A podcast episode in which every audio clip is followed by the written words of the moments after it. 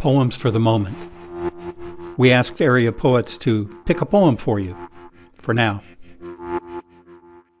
Hello, I'm Larry Woiwode, the Poet Laureate of North Dakota. I'm going to read poem 20 from Even Tide, a book of poetry I published way back in 1977.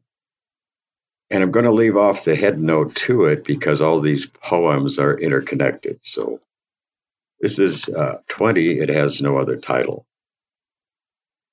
I of necessity hold low tray soul. It's mostly heart and bleeding, Jesus. Gentlemen, be generous, clobber me up in your rolls and let the commoners do the eating. I mean, uh, reading. You see, I've come up from across the sea families and families ago, and I feel it. One of those fellows sold a good heart for his threepenny soul. See uncles, aunts, Norwegians, nieces, Germans, Finns, English, and a few Scots, plus a trainload of cousins and their daughters and sons you'll never count, winding away out of sight down and through a coulee. Well, there's 47 cousins, so the sons and daughters you probably, it'd probably be hard to count. It is for me. Who'll watch for my words to fly away or ho, have seen me on a hot horse with no saddle and know about the pieces of silver in my. Hey, I'm the white cat you called me, who laid that hash on you in Red Wing, Minnesota, black troubadour back from Hawaii. And now I need a tune or two to help ease my blue edged, bruised, indebted, and undoubting. I mean, the many times I pried across the flyways into which the past leads, not heavy. For you, and take your hold you go down, your uh, uh, ways that long logging. Sid tried make shifts from which there's no, no, there's Christ. Soul, help! These words have been on my tongue so long they're mangled and broken.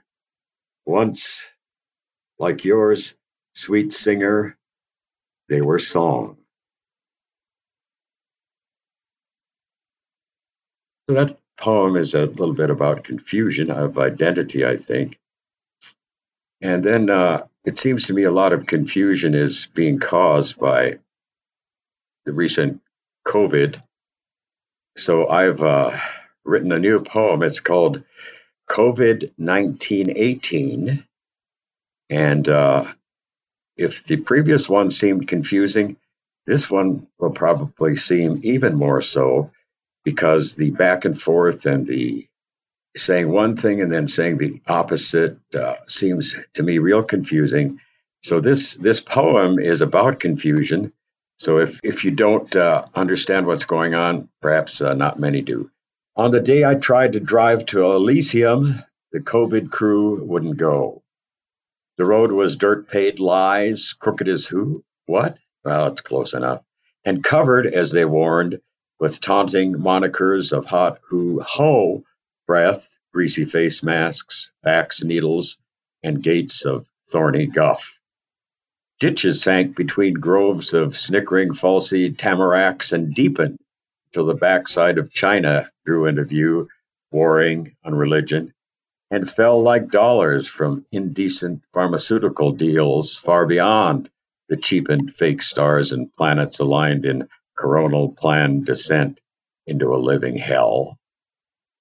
The road arrived at epic academic pandemic, hooked into and along with gated merging murder, overlaid with brief bleeping cranial depletion, breaking down fantasies that slaughter oldsters and gasping sadistic song. As far as seas on seas and peas porridge pot of nation six secretion goes. Does the road end there? 3 a.m. I settle inside G. Shaw's dream, lamp lit, his circular table of oak, a nasturtium about to break into boom, not bloom, and shade my eyes toward Elysia, and it's not Elysium's morbid scheme I see, but missed from under a pickup, and you, dear love, and you, and you, and you. And then finally, I'm going to read a poem from Georgia Douglas Johnson titled When I Rise Up. Georgia Douglas Johnson was a part of the uh, Black playwrights, part of a Harlem Renaissance, the first Black female playwright, many say. When I Rise Up, and I believe that she presents the exact attitude we all should have rather than that kind of confusion. When I rise up above the earth and look down on things that fetter me, I beat my wings upon the air or tranquil lie. Surge after surge of potent strength like incense comes to me when I rise up above the earth and look down upon the things that fetter me. North Dakota Poet Laureate Larry Woiwode. Hear more at prairiepublic.org or sign up for the podcast. Poems for the Moment is supported by Humanities ND and the listeners of Prairie Public.